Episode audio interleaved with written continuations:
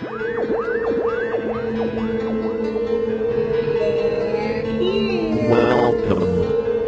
to Spooky South Coast. Look, I know the supernatural is something that isn't supposed to happen, but it does. AM 1420, WBSM presents Spooky South Coast with your hosts, Tim Weisberg and Matt Costa.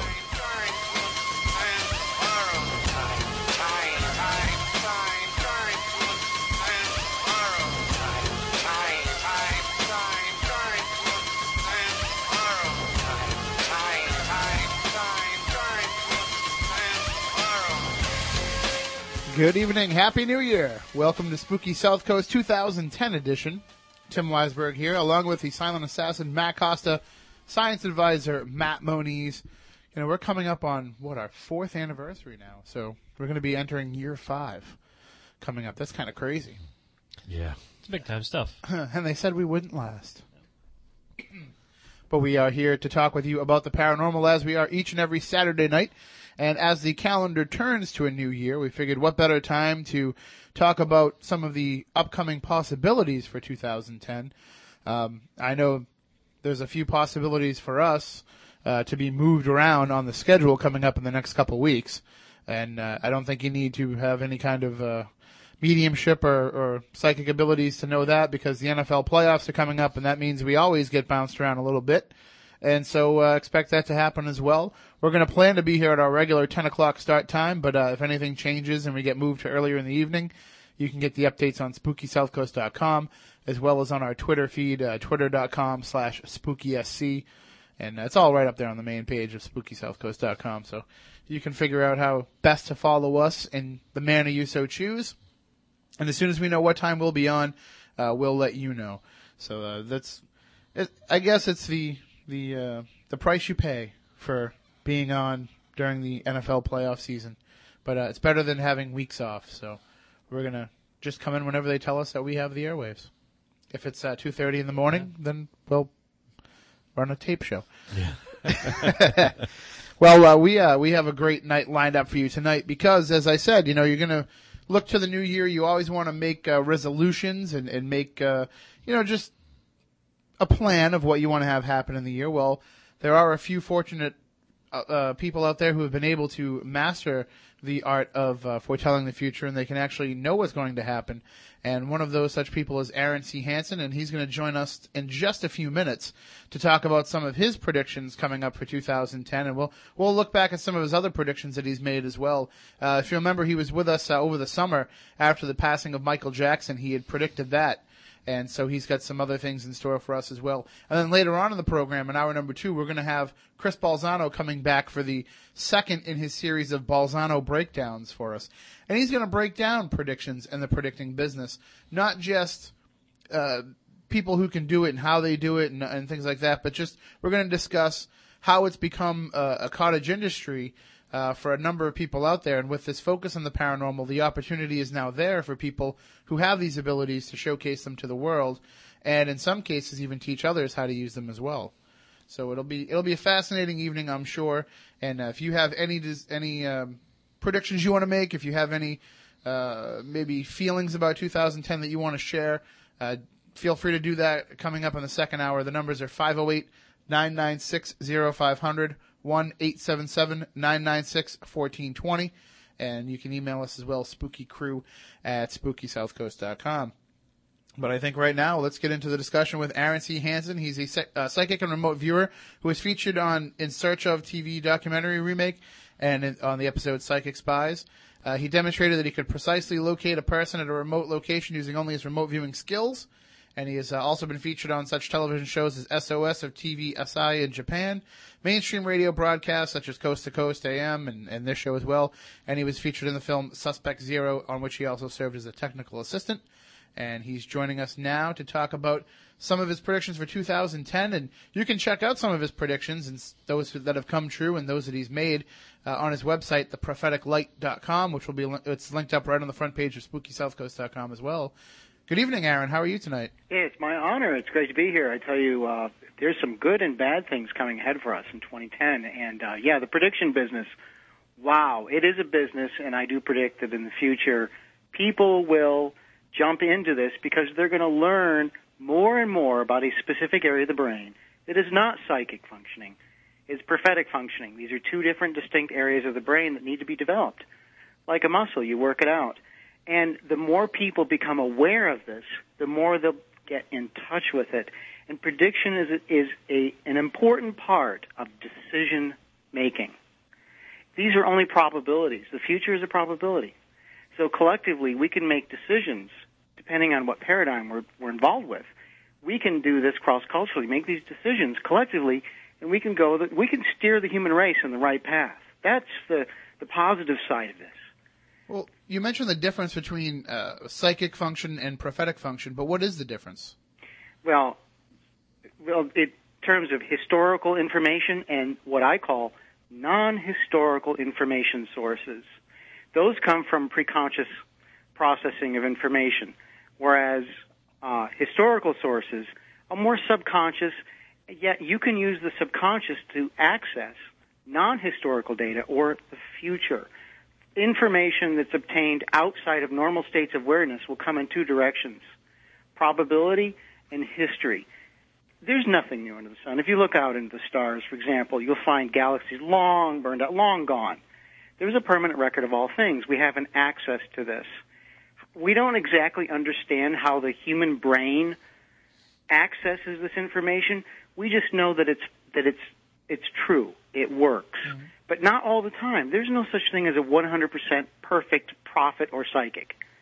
But we can all learn to do this, and the more we do it, if we teach our children to do this, we have a better future because it assists the human race in a collective decision-making process. Is it a matter of, as we've talked with others, I mean, you've had success with, as you've mentioned in the past, with the stock market and with the lottery, but there are those who believe that once you do make that prediction and you know the information, then that changes the outcome automatically. Not on an individual basis. You know, you can think about the butterfly wing. You can think about the butterfly effect. There's a book out now about that. Now, that I have a problem with because, again, unless you're involved with prophetic functioning and involved directly with the decision-making process, an individual will make very little difference in the overall result. So it's when the vast majority of people do this that you have the greatest, change in our future. But as far as myself is concerned, I've made a lot of money in the stock markets. This is my living. I don't sell anything. I invest in stocks. I mean, when you can do this and you become as proficient as I am, I've been doing it for years, then what's the first place you go? Lottery or stock market? The lottery is more difficult. But the stock market is a lot easier because it fits into the way that non-historical sources of information are expressed. And so I can, win more than I lose in the stock market doing this. So I have the edge where other investors don't. I predicted gold would rise in 2009, long before anyone else was even considering it. And so I told my listeners, please, invest in gold, get in. And many of them did. And they remember, those of you listening to me now, you remember when I recommended that. And so this time, as a future, I recommend oil. I'm getting out of gold now. I'm getting into more practical things with utility like copper. And I see a future in oil this year simply because there are more platforms. But stay away from the ETFs, folks. Don't go there because the roll will kill you. Don't do that. So get into the service sectors, service-oriented oil stocks. And there's a tip for you out there, and people are going to remember this. Plus, the Middle East is a power kick. Any minute, something could go off. And sentiment alone, even though the fundamentals don't support the price of oil above $100, sentiment alone can send it soaring past $100. I predict sometime this year there's a very high probability we could see $100, plus per barrel of oil in U.S. dollars. And given that, there's an opportunity for you now. I recommended before Christmas, back when in the previous show in Spain, I recommended that my listeners get into oil, and they should buy in around $72 a barrel. And shortly after that, it rose to, about $1.40 above that and bumped back down, which is an opportunity for people to get in again And so recently, it's approaching $80 a barrel now. So that's pretty good in short-term investment. I know it is tough for people though to be sold on the idea of oil, because we hear all this talk about becoming less dependent on it, and we hear frequently how much it fluctuates. But the fact is it's still a very viable commodity. Let me tell you, I love solar energy and all that, but it cost me $40,000 to get off somewhat grid. And so this is not practical for most people. It's like an investment in years and years of electricity, whereas I do this as a hobby. So I have both my in one of my buildings here, I have hot water and I have solar. I'm telling you, $40,000. That's in today's housing market. Think of how many homes you could buy for that. So this to me was a personal project, but most people can't afford that. Solar's dead for that reason. It's just not. It's not going to be there for most people. So that's just not reality. Oil is reality because it's cheap and there's an abundance supply of oil. We found something off the coast of Mexico that is just, next. We have so much oil you wouldn't believe it, and natural gas. So although things are geared more towards oil, we're going to have oil for the next 50 years, folks. You better invest in it. Okay, oh. It's something. It's got utility. Other things don't. Solar, It's a joke for most people. It's too expensive. Well, that's also, too, without even touching our own domestic reserve. Yeah. So. Yeah, well, the thing is we need to stop importing oil. We don't need to do that. And this is a matter of economics. It really is, And the minute you see decoupling happening and you see the dollar being, basically trashed for the euro in terms of exchanging for oil, you're going to start to see more and more. You're going to start to see more and more countries out there, resisting the use of the U.S. dollar to buy oil, for oil trade. So the thing is, once that happens, then you might see, along with the higher price of oil, you might see some domestic production go up, where we're simply becoming more efficient. It's really the only way we can save ourselves is to get off foreign oil, and so there again is a little bit of incentive for solar and wind and things like that. But let me tell you, solar and wind, it's very expensive and it's not very efficient. I mean, you think about it. For me, on a personal level, looking for something with low harmonic distortion in terms of an inverter, that alone, is pretty close to $6,000. That's for most people, they can't afford that. So in this bad economy, it's just not practical for the average person. But on an industrial scale, yeah, this will help us get off oil, and I predict that in 2010 you're going to see some interest in this. It's not going to be economically viable for investors. It's not the place to go. Not yet. I think maybe if we survive, the Obama administration, if we get through this, we might see some future investment in that area because we have to go there, but not now. Well, there's oil. I've been reading a number of different predictions online from various notable, psychics and people who follow trends, and everybody seems to be pointing to the idea that the economy is going to get a lot worse in 2010. Is that similar to what you're seeing? I'm seeing a correction. Now, here's how I see it: things are never as bad as they seem, nor are they ever as good.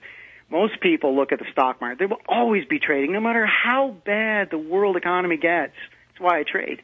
You will always have trade. You will always have world trade. It could be world war. It doesn't matter. I see a major correction coming in 2010, no later than 2011, but I see it sometime after the second quarter, and I really think it'll be close around there. Now, it depends on a road sign, which is if Iran is preemptively bombed, then that's a road sign. It doesn't relate to it directly, but it does have some relevance. The Straits, if they're closed off, that's 40% of the world's oil right there, choked off for a short time. That's going to cause oil to go up to $140 a barrel, you name it.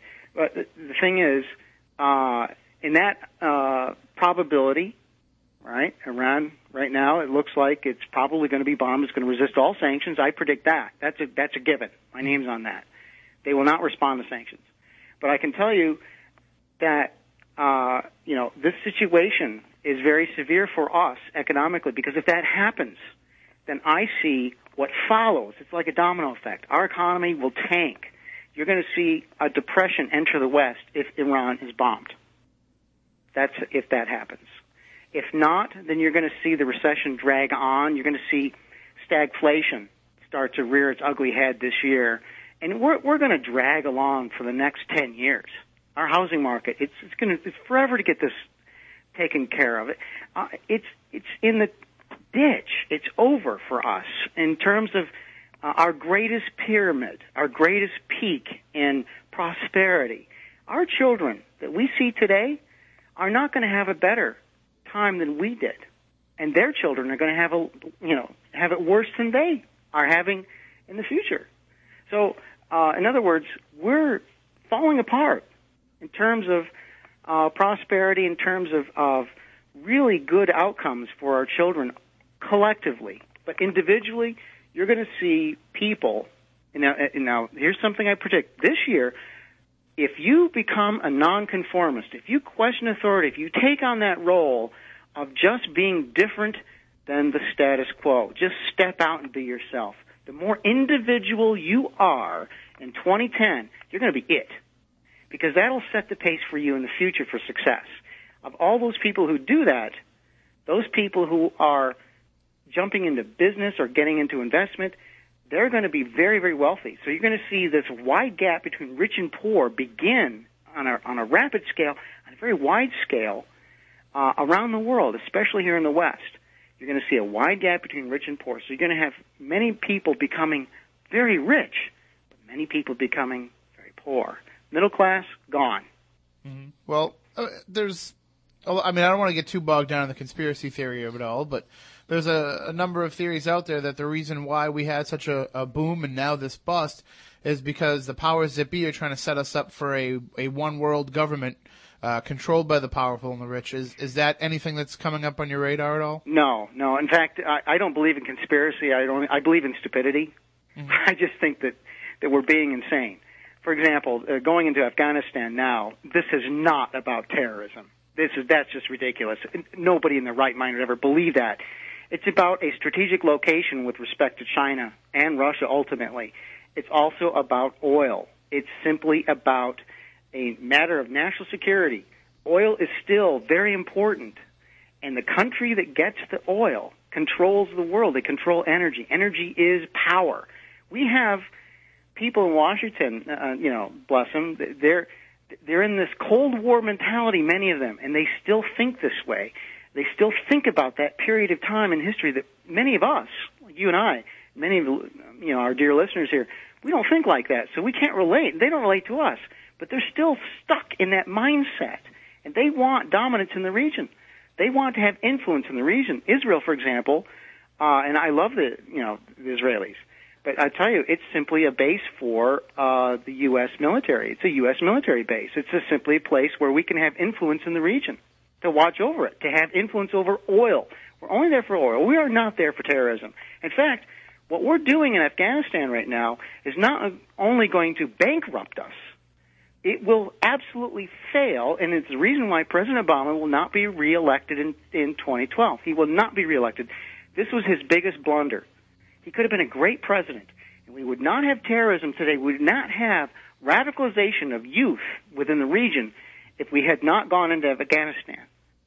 With insufficient numbers of troops, we are bound to fail this. This is going to destroy us. The subject of health care would be moot if we simply took the money that we're spending on Afghanistan and spent it on American citizens who need health care, who need money. They need help. Instead, we are spending billions upon billions of dollars on a war that we are absolutely destined to fail. My name's on that. I've been complaining about this and talking about it day one, and I was hoping that this president, who was largely elected by anti-war sentiment people who were really against this kind of thinking, this guy just did a 180. He's following the same policies of President Bush, which will absolutely fail us. It is his biggest blunder. He could have been a great president. But this will make sure that his approval rating drops, sinks, and I predict that the Republicans, was what I call them. And believe me, I'm not a Republican. Believe me, they're going to do better than expected in the 2010 elections because of this. And there's a lot of public outcry against this war that you're not hearing about in the media. And the thing about it, we are poor out here in this country. We are falling apart. And so when we see our children out there on the altar of human sacrifice, we need to ask the question, why are we sending our children to die in Afghanistan? Why are we doing that? It's for oil. It's not for security. That's just a load of crap. That's just simply nonsense. And the Obama administration, they know this. Just the general population out there doesn't want to know it, and they should know it, because our children are dying for a lie that is the Afghanistan war. And it's radicalizing the youth over there, and it's causing terrorism to happen here. And I predict, and this is based upon some recent discoveries that I've made, using the subconsciousness, I predict that we will have a terrorist strike upon American soil. Now, I know you have a file there similar to the prediction I made of Michael Jackson. Now, remember, this is about the future. This is not about the past. Mm-hmm. And generally, you have a period about 3 to 4 months from the time that this takes place that the probability is most apparent that it will be there. So we need to be on guard for this and pay attention to this, because this involves a tunnel. This doesn't involve something in the air, but this seems to involve something that I refer to as the Blue Rose data. Now, I can't say too much more on the air because this is very serious matter. This is fait accompli. Terrorism will hit American soil. It's done. People are going to die. We must accept it. And remember, more people die falling down from stairs each year. And the way that we allow terrorism to beat us is to fear it, to become paranoid, to lose our freedoms for a false sense of security. We need to stop thinking like that, because terrorism is going to hit the United States. It's coming for us, and it will happen on Obama's watch. It will deeply embarrass his administration, and his whole effort, so he claimed, was for American security. No matter how high our level of security is, they will still hit us. Why don't we take a break? When we come back, we'll play that clip, and we'll play the prediction, and we'll get Aaron's take on what it's all about. We'll also play a previous prediction that he made about something that was a very hot topic a few months ago, about a year ago, and still on the minds of many today. So we'll be right back with more with Aaron C. Hansen here on Spooky South Coast.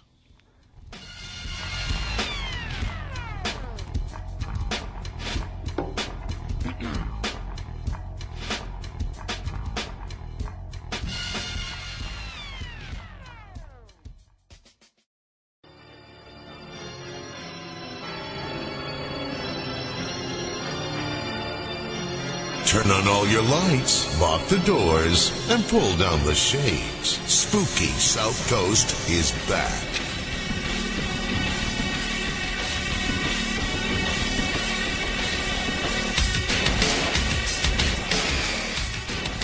All right, welcome back to Spooky South Coast. Tim Weisberg here, along with the silent assassin Matt Costa and science advisor Matt Moniz. And before we get back into the discussion with Aaron C. Hansen, tonight's guest, I just want to say thank you to Penny Dreadful and the gang for the nice Happy Holidays card that we found waiting for us at the studio, and Happy Holidays to you guys as well. And Guru must have been busy. That's they had a blue moon this month, so 2 full moons in 1 month. So he must have been going crazy with that. So hopefully all is well with Penny Dreadful and the gang, and hopefully you all had a great holiday and you're all looking forward to 2010. Aaron Hansen is here to talk with us about some of the predictions he's making for 2010. And Aaron, before the break, we mentioned the prediction that you'd made about the terrorist attack. But before we get into that and play that one, let's take a step back a little bit to 2007 when you made the prediction, the 666 prediction.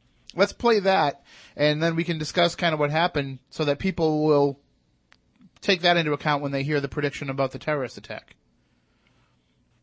Matt, you got that fired up? 6 and 6. Exactly 6. DCE today, perhaps 2 today.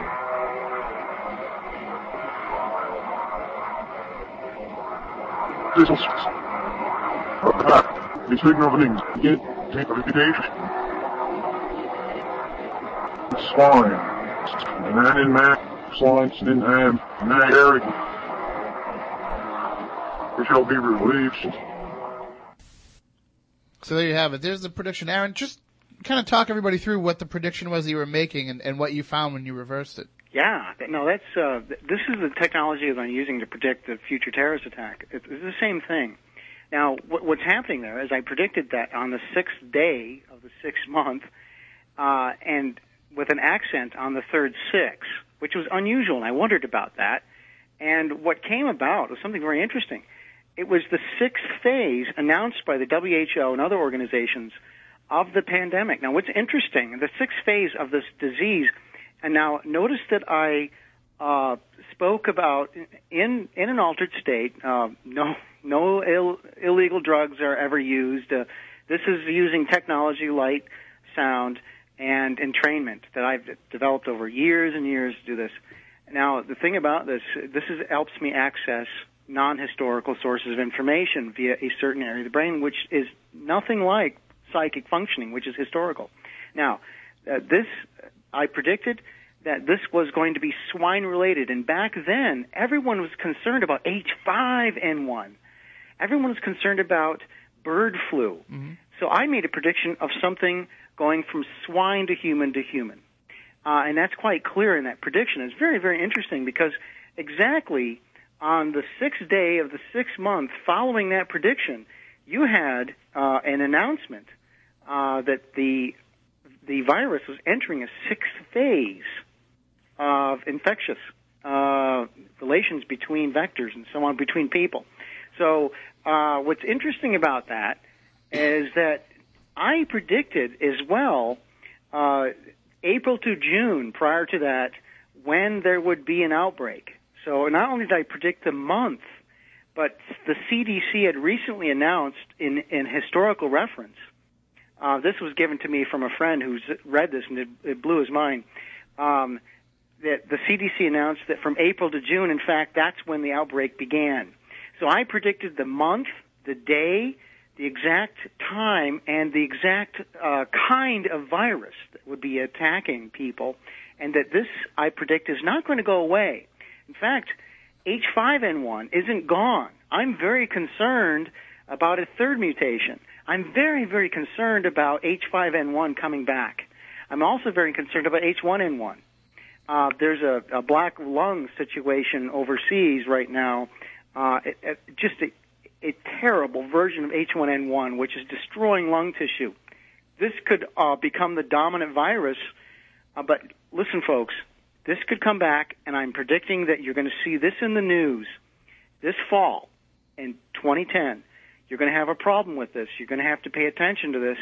And again, we've done, the CDC, to their credit, they've done a great job in educating people, and they've kept the infectious rates very low based upon education. People are washing their hands.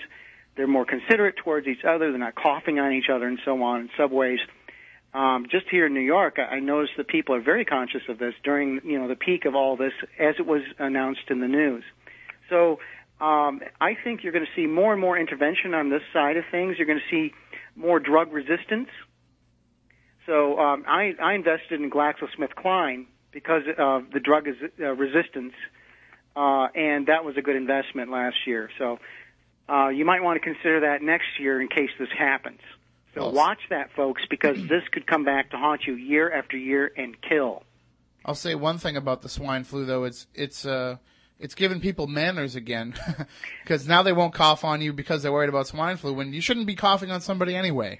That's right. And so, these infectious diseases really hurt everybody, and it stops productivity in this great country of ours. So we don't really talk about this very much, but our productivity went way down during this peak of the infectious rate. So during the peak of the H1N1, and even though it wasn't killing people because the weaker strain became dominant, the virus cloud produced a weaker strain that dominated all others. We got lucky only because of that. So next year, I think that it's quite possible that something deadlier could become the strain that dominates all others. So be careful, folks. And again, pay attention to the news, pay attention to the CDC and the WHO, and watch these charts and watch what goes on with these infectious rates because this is here to stay, folks. It's here, and something worse could come back next year and year after that. We're overpopulated on this planet. Well, we're coming up soon on the news here, so we want to make sure we get this huge prediction that you've made into the program tonight. And Matt, we're going to play the clip here of it, and then we'll discuss what's being told. But this is, again, in one of these altered states that you achieve to make these predictions? Yes. All right, here we go. A terrorist attack will at last touch American soil.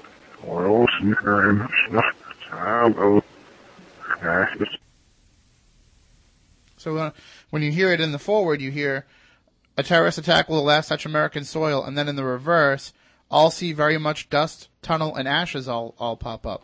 Yes, it's very strange. In fact, that was it was just chilling for me, because generally there's a window of about 3 months, 3 to 4 months following this, in which you've got to watch out for this. Now, my question is this truly a definite thing? Is it? Can we stop this? Can we find out what this is and put an end to it? Is this part of our functioning where we can look at a probability and nail it down? I want to know.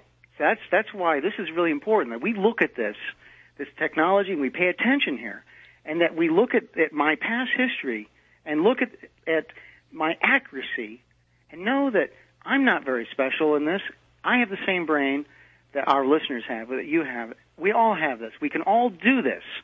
And the only way people are going to really understand this is to do it themselves. And I predict that in 2010, more and more people are going to be looking at the prophetic functioning of their own brain. They're going to access this. And good. I want someone to come out there and be, wouldn't it be nice to have someone better than myself? I could learn from. I'm the only one. I'm the best there is. I don't like that. So very soon I'll be teaching this to many, many people. I don't charge anything for what I do. I make a lot of money using this technology to invest. And so this speaks for itself. But when it comes to our security in this great country, this is something we cannot afford right now. And our policies overseas, regardless of why it's happening, I can tell you it's radicalizing youth overseas. It's causing terrorism. And it doesn't matter if that's the reason. This isn't justice for America. We've got to stop this. We have a terrorist attack coming for us. It will hit us here on U.S. soil. And apparently related to a tunnel in some fashion. Yes, and I can't go into too much more of this, and for obvious reasons, but it is involving a tunnel. It's not in the air.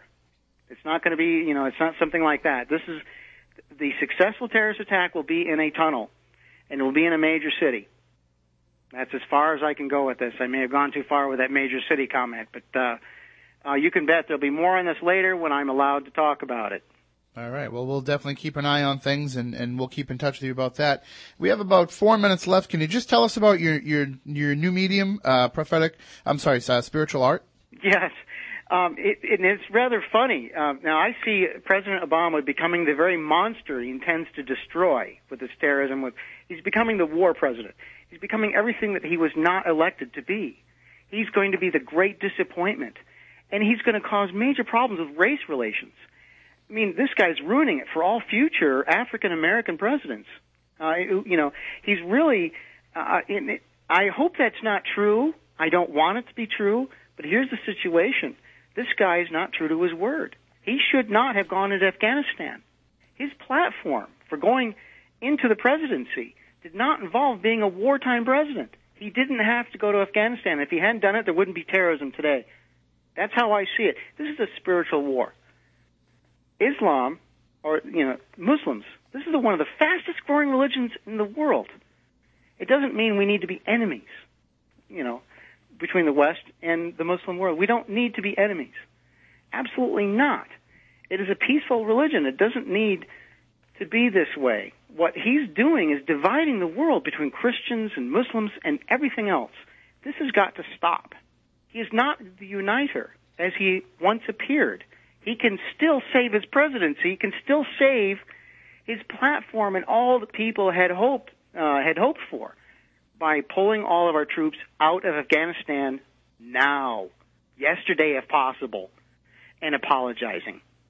He's got to do this, and he's got to give it back his Nobel Peace Prize because he is not earning it. That's for sure. Well, that's definitely true. And even he admitted as much when he received it that he wasn't the most deserving candidate. Well, I give him credit for that. Look, I personally like the guy. But right now he's failing the American people, he's failing the world, and he's a great disappointment to the Muslim world. They fear him. Think about drones.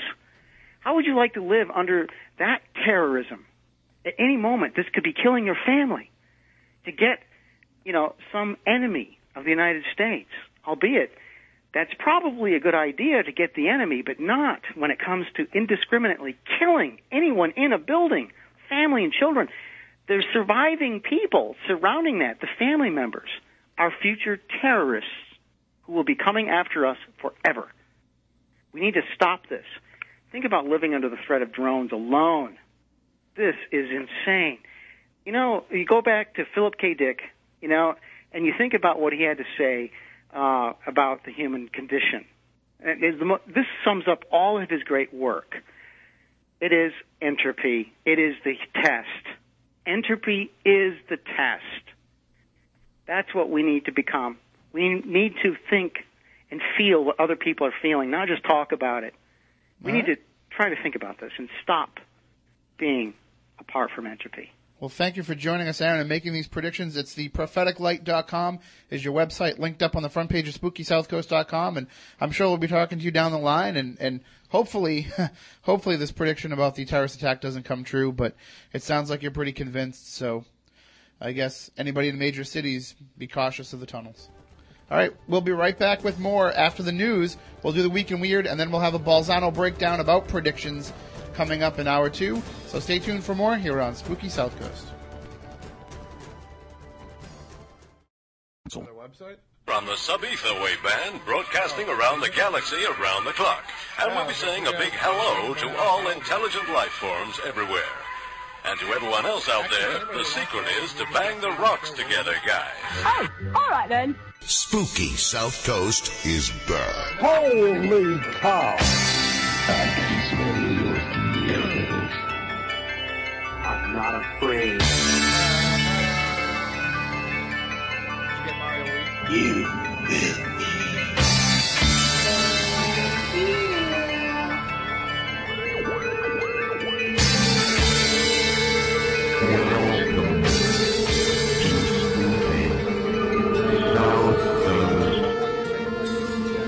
I know the supernatural is something that isn't supposed to happen, but it does.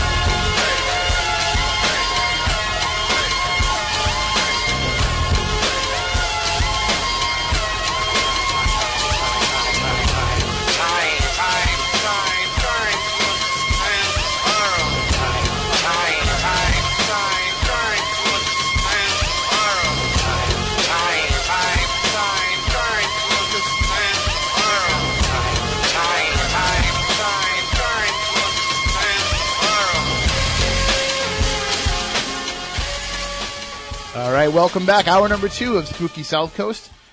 Tim Weisberg here, along with the silent assassin Matt Costa and science advisor Matt Moniz. You know, last week I mentioned that I was looking for more PlayStation Network friends, Matt, and I actually got one.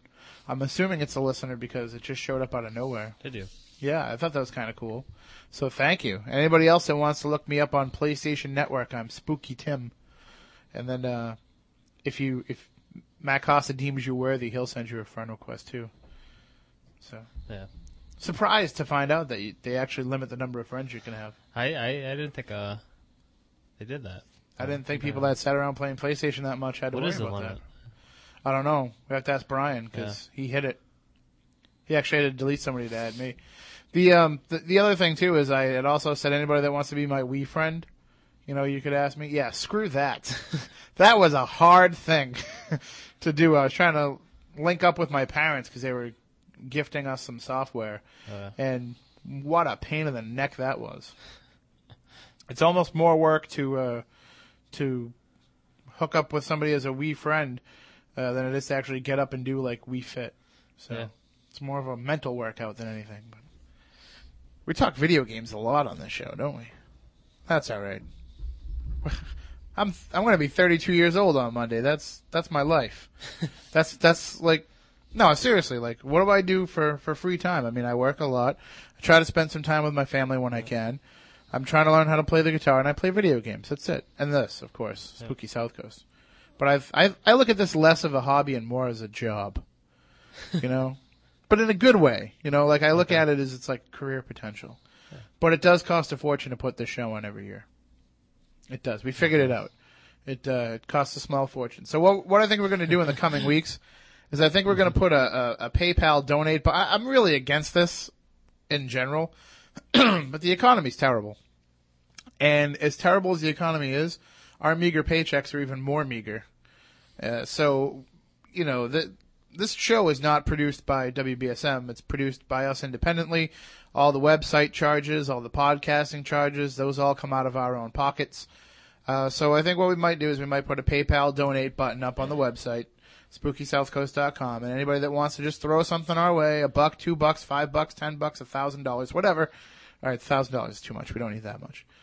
But what I think we'll do is I think we'll put, you know how like when you have certain charities, they have like a goal? Mm-hmm.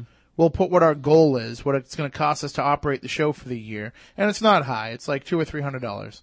So we'll put that up there. And then anything that we raise over that, we will donate to a charity. That sounds cool. We'll find a very good charity to donate it to. If we do it like within the next month or so, you know, it'll be right around the time of the anniversary of the station fire, so we can donate to the station fire fund. Being a Mason, I can hook us up with the Shriners. Absolutely. There's so many outlets out there, and we work with so many great charities, Rock for Christmas, Dreams Come True. There's so many of these organizations that we're closely tied into as well that any donations that are made would certainly go to good use. And also it will help the listeners hopefully feel like they own a piece of the show. You know, it's maybe we can even make up a little certificate to everybody that donates. You know, a share in Spooky South Coast. Well, why not? I mean, the listeners should feel like it's their show too, because we do it for them. You know, we've reached the point now where we no longer have to have a radio microphone in front of us to be able to call these people and have our own questions answered. You know, we can email these people, we can call them, we have their phone numbers and their MySpace names and their Twitter accounts and everything. We can get a hold of people if we want our own edification to be edified. We're doing this solely for the listeners, and so they should feel like it's their show, and they should feel like they can own a piece of it. So for only $19.95, but no, we'll do that. And if anybody wants to make a donation, email me tim@SpookySouthCoast.com, and we'll set it up. And I promise you, we will not keep anything more than what we need to operate the program. Anything extra will go to helping others. Now, should we happen to be on the other end of one of those charities because we're so poor? I mean, that's just coincidence. No, I don't want anybody to feel like we're doing this to line our pockets. So, like I said, I don't even feel comfortable doing it to begin with. But you know, it's costly. And while we're certainly not going to stop doing the program, we're not going to shut down the website, we're not going to end the podcasting. It would help. So. We're just broke. Yeah, we are broke. We are broke. All right. Well, I guess when you're sitting here contemplating how poor you are and how bleak your financial prospects are, the only thing left to do is to get a little weird. More bad news. Well, I got a great show for you today with some wonderful weird stuff.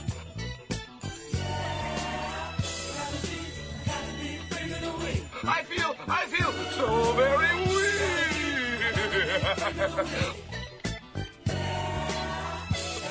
The Week in Weird. All right, our first story comes from sfgate.com, which is out in the San Francisco area.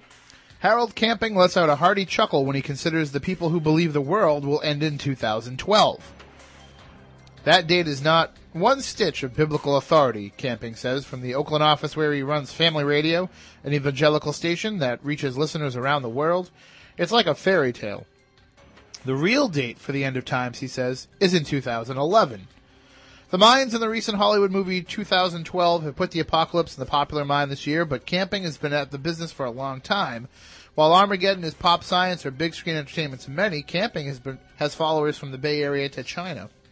The 88-year-old Camping has scrutinized the Bible for almost 70 years and says he has developed a mathematical system to interpret prophecies hidden within the good book. One night a few years ago, a civil engineer by trade, Camping crunched the numbers and was stunned at what he'd found. Excuse me. The world will end on May 21st, 2011. That's somebody's birthday that I know. This is not the first time Camping has made a bold prediction about Judgment Day. On September 6, 1994, dozens of camping believers gathered inside Alameda's Veterans Memorial Building to await the return of Christ, an event camping had promised for 2 years. Followers dressed children in their Sunday best and held Bibles open-faced toward heaven. But the world did not end. Camping allowed that he may have made a mathematical error. He spent the next decade running new calculations, coming up with a new conclusion, May 21st, 2011. So, get your stuff together, folks, because that's a lot sooner than December 21st, 2012. Speaking of which, coming up in, what's today, the 2nd? Next week, January 9th, we'll be joined by Alexandra Bruce, who has a new book and a film out on 2012. So we'll talk to her about the 2012 prediction. And just it's something that we haven't really touched upon, and I know a number of listeners have been asking. So we'll get to it. And so we were going to try to be on the air December 21st, 2012. Now I guess we got to do May 21st, 2011, too. Mm-hmm. We'll look it up later. Maybe it's a Saturday. All right, Matt Costa, what do you have for us? All right. From the Daily Mail. A man in the U.S. has bought an item on Amazon with a price tag of nearly $3 billion, just to see what would happen. Wow, what are the user fees? Brian Klug spotted a copy of Discovery Channel's Cell CD-ROM for sale for $2,904,980,000. Out of sheer curiosity, convinced the price tag was a mistake, he put in his credit card details to buy it and stepped back to see what would happen next. This guy must be really secure with his credit. Mr. Klug posted a link on readit.com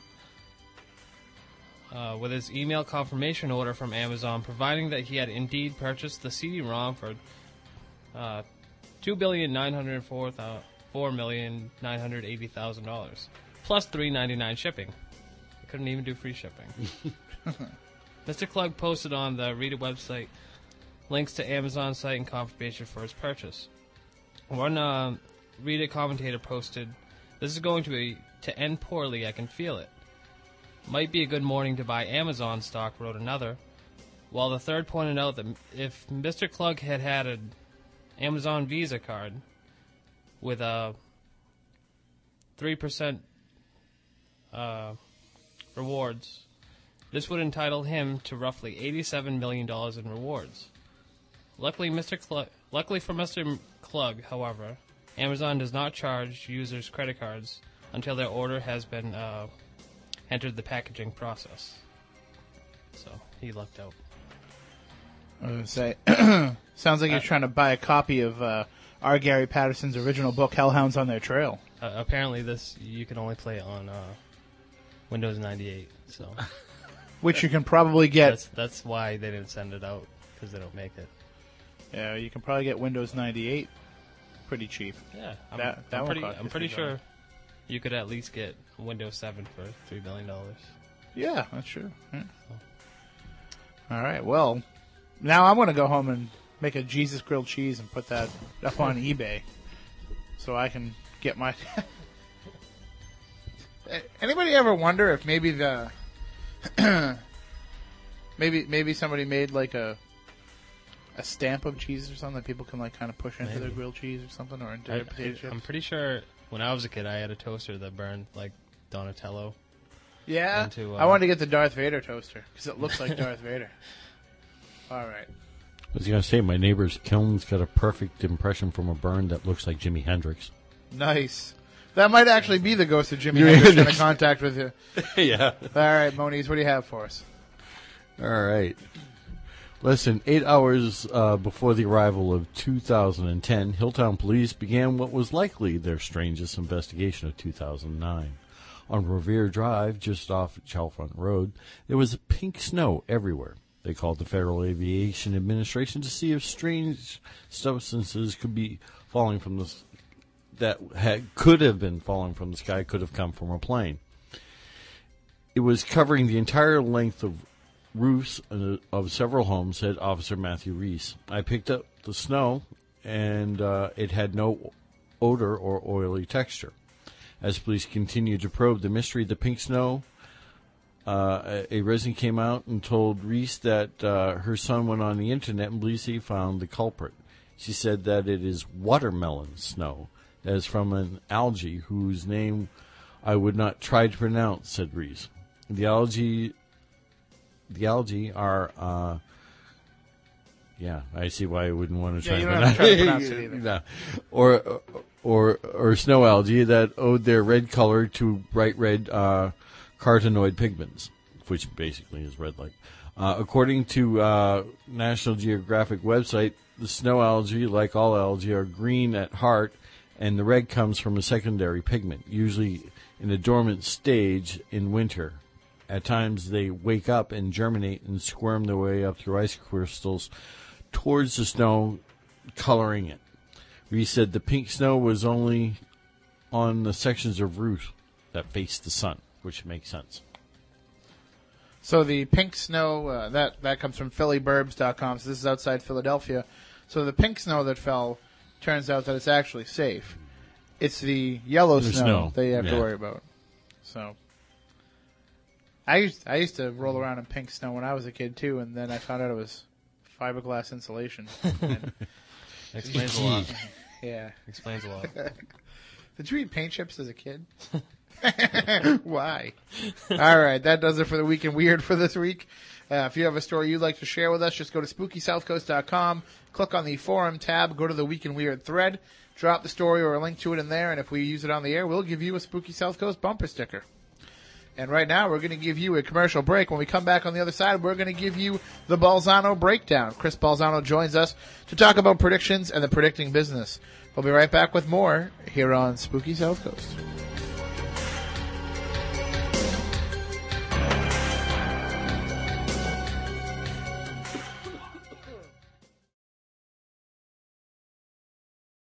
Down. When you're straight, faces come out of the rain. When you're strange, no one remembers your name. When you're strange, when you're strange, when you're strange. People are strange when you're a stranger. Faces look down. All right, welcome back to Spooky South Coast. And you know, we were just discussing some programming notes off the air, but now we'll share them with you as well. I mentioned earlier that next week we'll have Alexandra Bruce discussing her book on 2012, and we'll talk about the predictions of the Mayan calendar and whether or not the year is, you know, whether or not a time is going to end on December 21st, 2012. Hopefully not, because I still have a lot of stuff I want to get done, and I don't think that's enough time to get it done. And then coming up the week after that, we're going to have Steve Bassett of the Paradigm Research Group. He's going to be talking to us about some new initiatives that they have coming up, as well as the Year in Review 2009 in Exopolitics. Then we'll have a couple of shows excuse me, at the end of the month. And then February 6th is going to be a huge show for me personally, because I love the Beatles. And I love the chance that any chance we have to play Beatles music. Matt, you and I can fight off the air whether it's going to be the remasters or the original monos. Right. But we're going to have joining us Jonas Goda, who wrote a book called The Lennon Prophecy. And it's I heard him on Coast to Coast with Gary Patterson, and it's a fascinating argument that John Lennon may have signed a deal with the devil, and that helps explain a lot of the popularity of the Beatles, a lot of their talent, as well as some of the strange statements and strange relationship that John Lennon had with religion. So we'll talk about that with Joe, and we'll discuss just so many of the various different things that have popped up around the Beatles music and Beatles culture in general. We're going to be doing that on February 6th, which is when we go from the 6th to the 7th. You know how we're on at midnight. We make that changeover. We'll be going into the 46th anniversary of the day the Beatles touched down in New York City. So, I don't know. I think it's cool. I know, Matt, I know you don't love the Beatles, but you at least respect them. Yeah. And you at least appreciate them. Moniz, I don't know your feelings on the Beatles. Just let it be.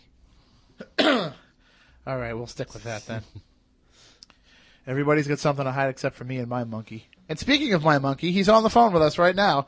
Joining us for the second in his series of Balzano breakdowns, it's Christopher Balzano. You know him from masscrossroads.com, as well as his many books, including Picture Yourself Capturing Ghosts on Film, which is the latest one. And Chris, welcome back. Hey, Happy New Year to you. Happy New Year to you, three of you fools. And happy birthday to you, Tim, as well.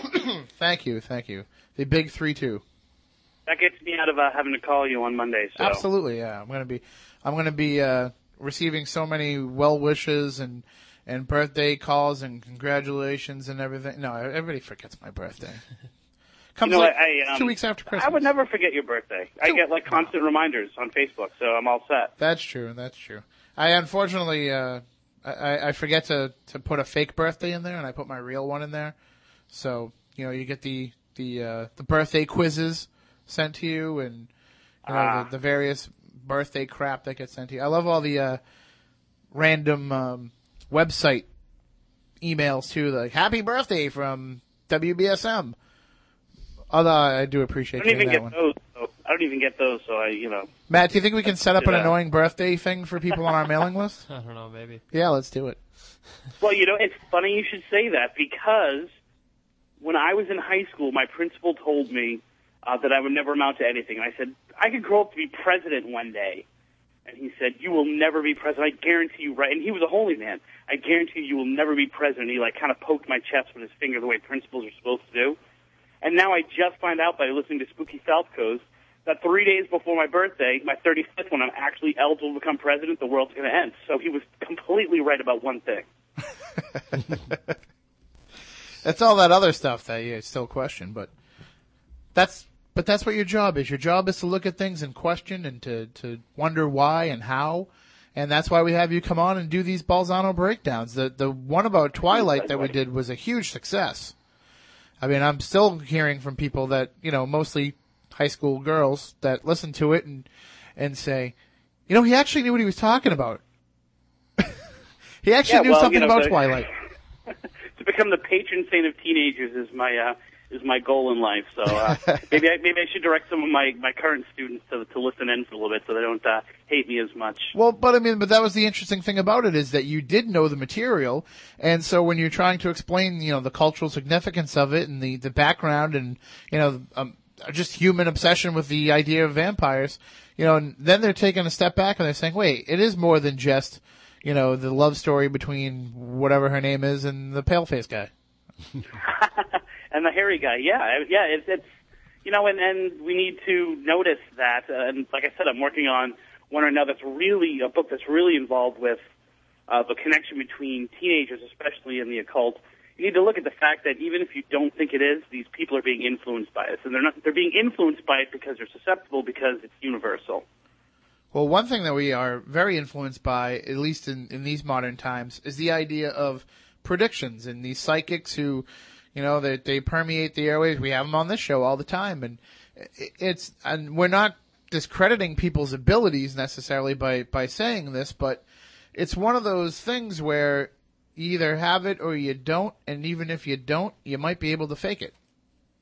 Yeah, and I think we need to make a distinction between psychics, which some people use on investigations, or some people use to get in touch with parts of themselves or know about, and predictions, which is kind of going out there and saying something that is going to happen, which is not necessarily personally connected to you. Mm-hmm. And so hopefully tonight we're going to be talking about this, kind of these worldly predictions, these things like, something bad going off on a subway or underground, as opposed to, this year Chris Bolzano will do this. Well, and it's those universal ones that are really tricky, because there is no personal connection. And so I'm really hesitant to believe these predictions when I hear them. Well, we had Aaron Hansen on earlier, and as you mentioned there, he did make the prediction about the potential for a terrorist attack on a tunnel in a major American city. And that's a pretty specific prediction to make. I mean, he's putting his name on that, and he's putting his reputation on the line, making these predictions, and you hope that it doesn't come true, but if it does, then it shows that he was on the money, and that's at least a little bit specific. I mean, a lot of these predictions are so general that you can kind of tell that they're hedging their bets when they make them. Right, and of course, the more specific it is, the more you can kind of put faith in the person that's saying it. Of course, it's after the fact that these people have to go back and say, out of the 78 that I made for this year, one of them came true, which if we all sat down and and this was an experiment I was going to do before, unfortunate circumstances here, but I was going to just go through and be like, all right, let me take somewhat famous person and predict what they said this year for 2010 and go back the last 10 years and see if I can find something that relates to it. In other words, these things, even though they seem very specific, are hitting on things that have already happened, things that are kind of common occurrences, things that happen in cycles, and then much like, once again, psychics that are not necessarily the best psychics, you remember their hits and not their misses. So if this guy says this, but he made 87 others, which didn't seem so to your guess, he seemed pretty specific and pretty narrow in his scope, then you really have to start questioning, well, yeah, but what about the other 70 things that you said that didn't come true? Like, how exactly psychic can you be? Well, I mean, I always say that there's only two careers where you can do your job right 25% of the time and still make a living at it. One is, predicting, and the other is, being a baseball hitter. But really, right. I mean, any other job, it's like, you need to perform at a higher level than that. But it's because so many times when they do make that hit, it's a significant hit. Right. And then once again, if it's open to interpretation, which is, perfect for kind of some of the other stuff I want to talk about it. But if you take someone like Nostradamus, who is, kind of the granddaddy of predictors, people often translate what he has said and find the symbolism and the beauty in what he wrote and relate it to something. And so oftentimes when a tragedy happens, we then look back and say, oh, Nostradamus said this, 300-400 years ago. And he set it up in such a way that it's easy to read into that because of the way that it's worded and the quatrains and all that, that you can, it's not specific. Right, and in his time, I believe, and I'm sure your listeners will tell me if I'm wrong, but I believe in his time he only predicted one thing that actually happened in his time and it actually came to be. And once again, even that was kind of open to interpretation. That was the score of Super Bowl III. So he picked the Jets. Actually, he picked a number of different events that happened. In his own time? Yes. The one that really stands out is the Pope. Was it the prince who lost his eyes? Well, not only that, he also predicted a certain bishop would become Pope that he met. There were several other things that went along with the Black Plague. And contrary to what you guys were saying, he gave specific dates by giving astrological signs as this, when this is... the moon is in this house and this thing. Well, I mean, in terms of time, I mean, we say, okay, he's speaking about Hitler, he's speaking about Saddam Hussein. That's where it's a little subjective. It gets subjective, but like I said, he gives the dates, the time frame. Yep. Okay, now, yeah, they're very vague in general. You can say it's, it's about Hitler. Could be that, could be Golda Meir, could have been, could have been a whole number of people. Well, Chris, with modern-day psychics, though, with modern-day predictors, it's a little bit different because, now you're on record in various other ways. Back then you could always pull the book out of print if you turned out not to be right. But now they're putting themselves out there in multimedia ways, and they're held more accountable for these predictions. Right, and we lap it up a lot more as well. But once again, I think it has a lot to do with that hit and miss. When you're with a really bad psychic and they say 5 things that are wrong, and then one thing that's it makes you feel like those other things that they said were right as well. So that's what your guess was kind of fascinating, especially with the lottery predictions and the first person to say, actually, yeah, are you kidding? I'm rich because of this. So, but I think that those medias we forget about them. We'll forget about the ones that were wrong. If by the end of the year, and once again, Coast to Coast, they always do that. When something does happen, they mention, that was in our prediction show, and yet that's, a 4-hour-long show where a lot of things never happen. So People putting themselves out there, they get forgotten just as easily, especially because there's 87,000 other things that you needed to do that month that, unless it hit, you completely forget about it. One thing, too, I don't want to get too bogged down in this aspect of the discussion, but one thing I've noticed about Coast to Coast is they kind of go through cycles of predictors. They'll be riding the coattails of a certain person for a certain amount of time, and then they'll kind of get brushed aside when they have a certain number of misses, and then a new psychic will come into the clique, and then they'll get their chance, and then you know what I mean. So it's kind of like you don't get a whole lot of chance to perform at that level if you're not making those connections, and you kind of get swept under the rug. Do you think there's pressure amongst these predictors to kind of say a lot of the same things that others are saying? Do you think, like, you know, maybe one person looks at Sylvia Browne's website and says, well, if she's saying this, then I got to kind of say that too because she has a good track record. Do you think that exists amongst these forecasters? I think there's some of it, but I think, and once again, going through a whole bunch of predictions this year from kind of some of the big names, people also want to be the one that got things that other people didn't. So it's kind of like they want those arrows, you know what I'm saying? Those kind of like little trinkets that, oh, yep, I predicted that too. But you distinguish yourself not by saying what everyone else has said that's come true, but by those ones that kind of stand out, that are completely unique.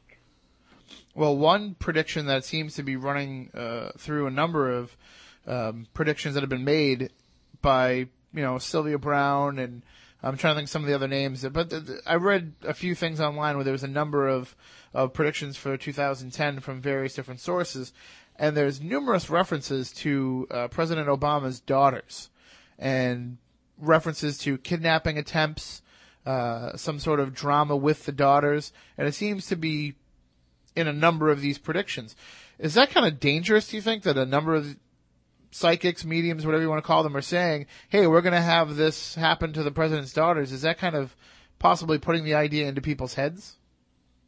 I think that anyone who is motivated, however unfortunate, motivated enough to attempt something like that, the majority of them, I mean, the vast majority of them would be isolated enough to not kind of take what psychics have said. Sure. Now, that being, that kind of out there, there are people who consider themselves, and I've found this, I mean, you can go through some of the assassins, some of the classic murder cases, people who consider themselves like almost like angels of death, like they hear something in that message that kind of then sparks them.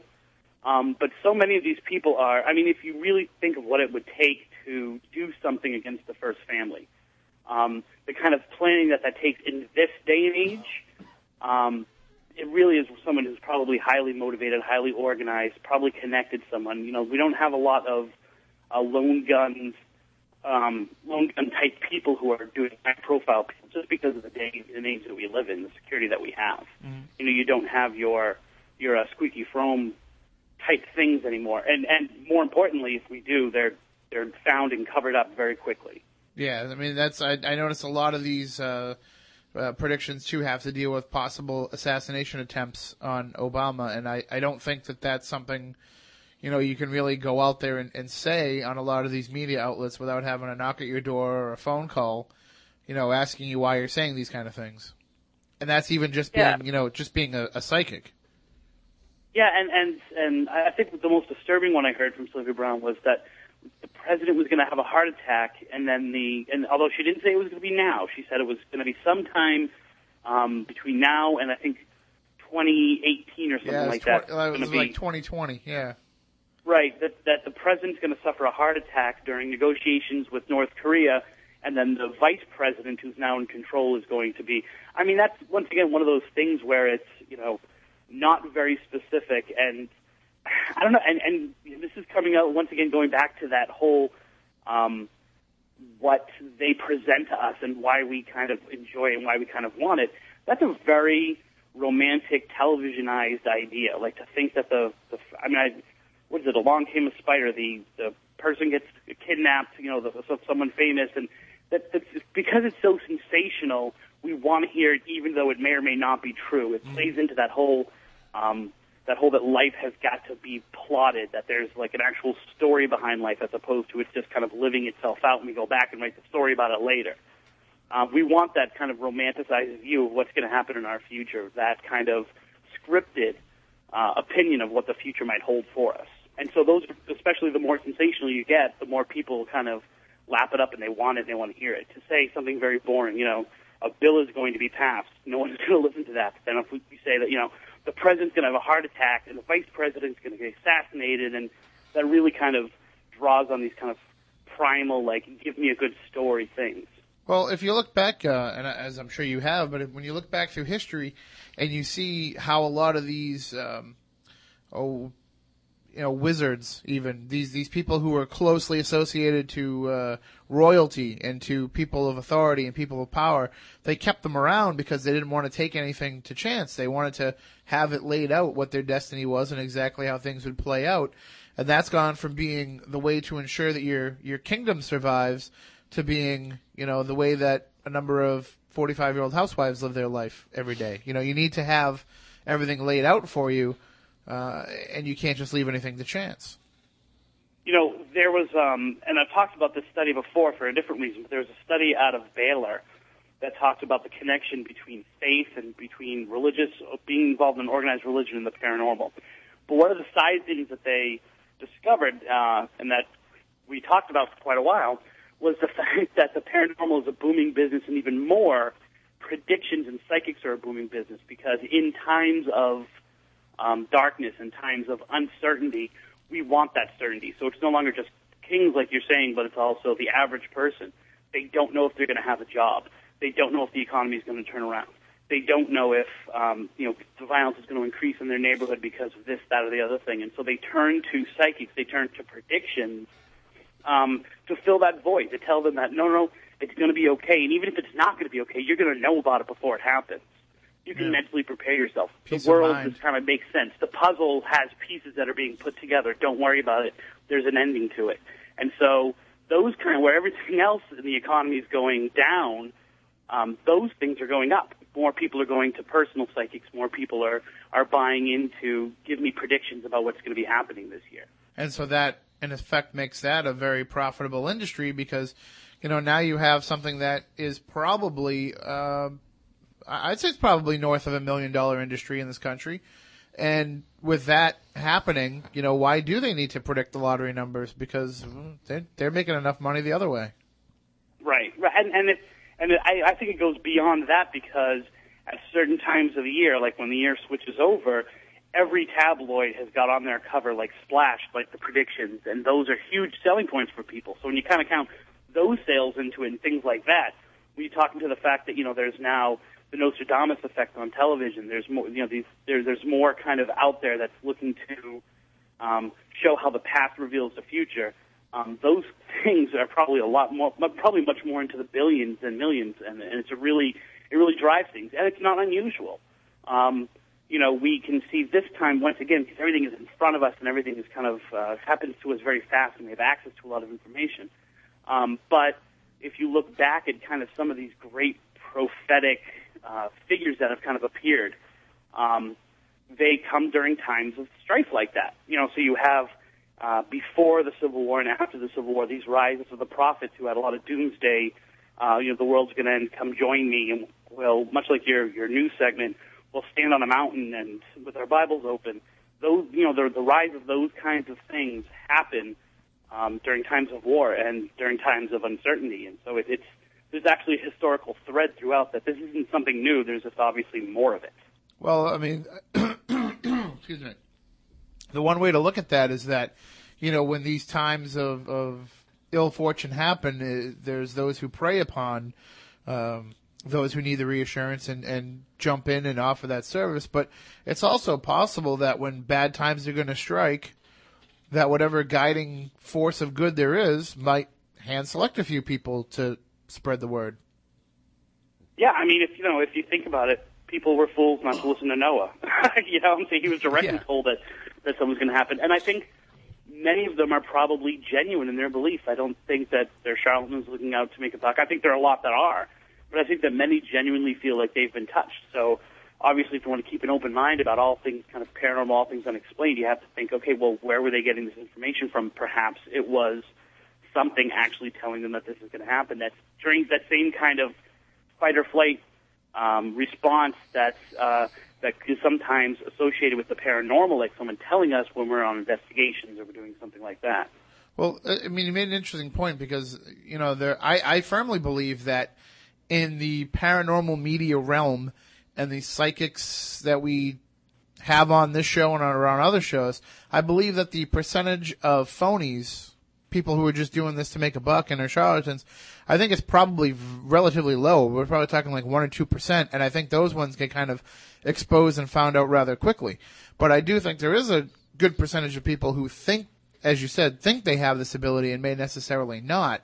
And I would never want to go and see a doctor who thinks that he knows what he's doing, firmly believes that he knows what he's doing, but, you know, might not actually get the job done correctly.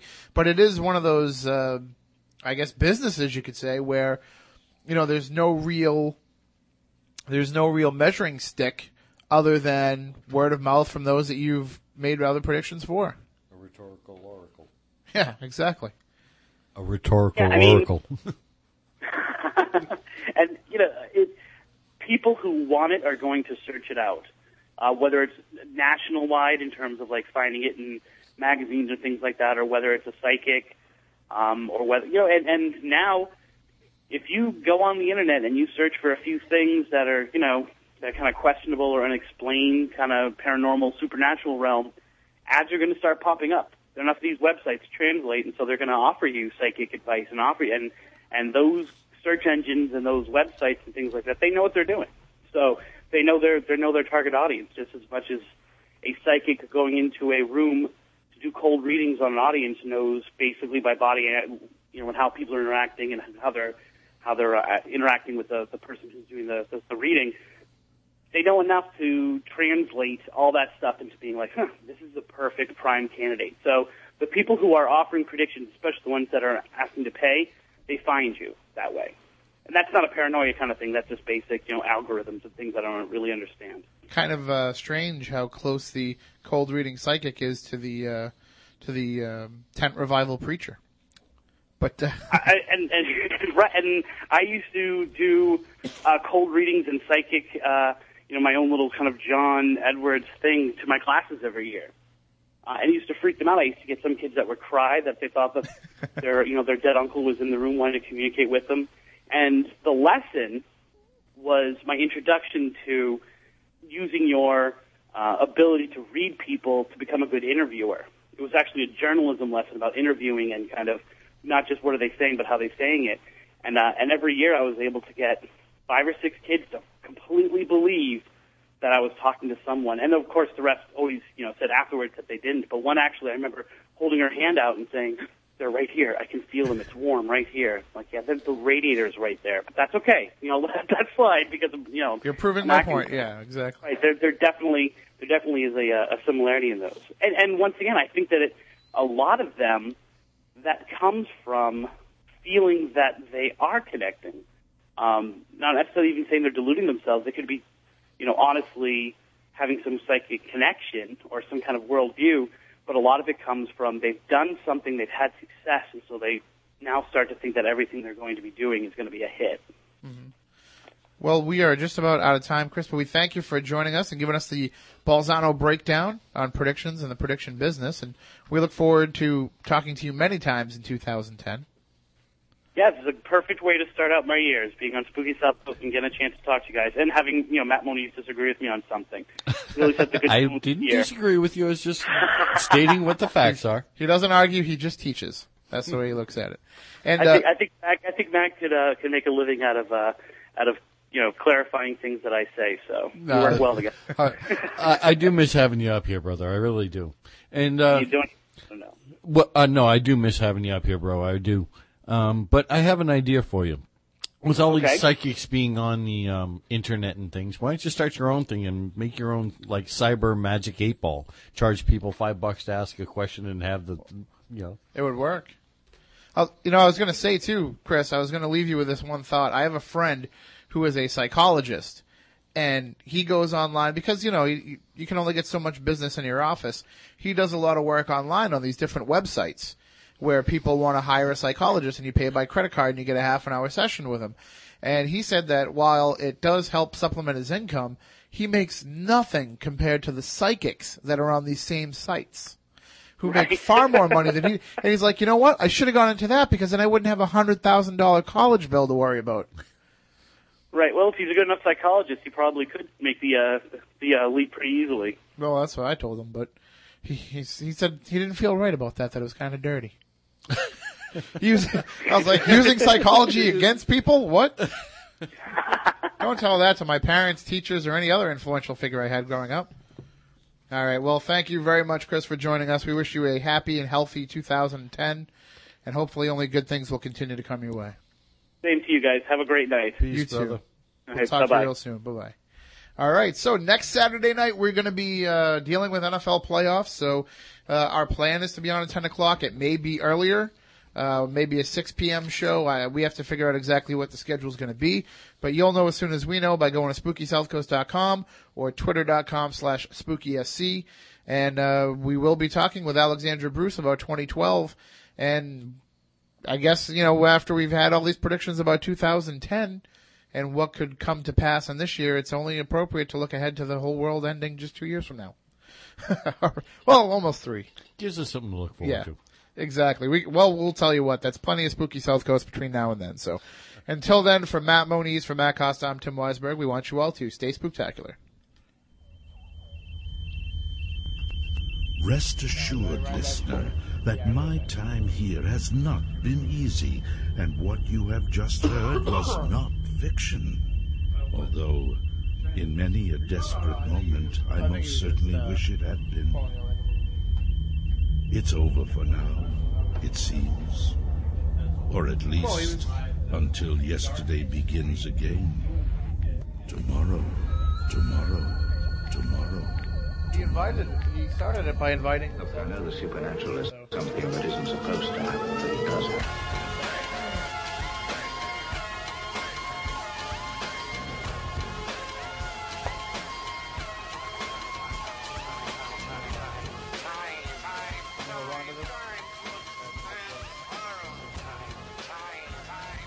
With local news, talk, and sports. This is WBSM New Bedford, Citadel.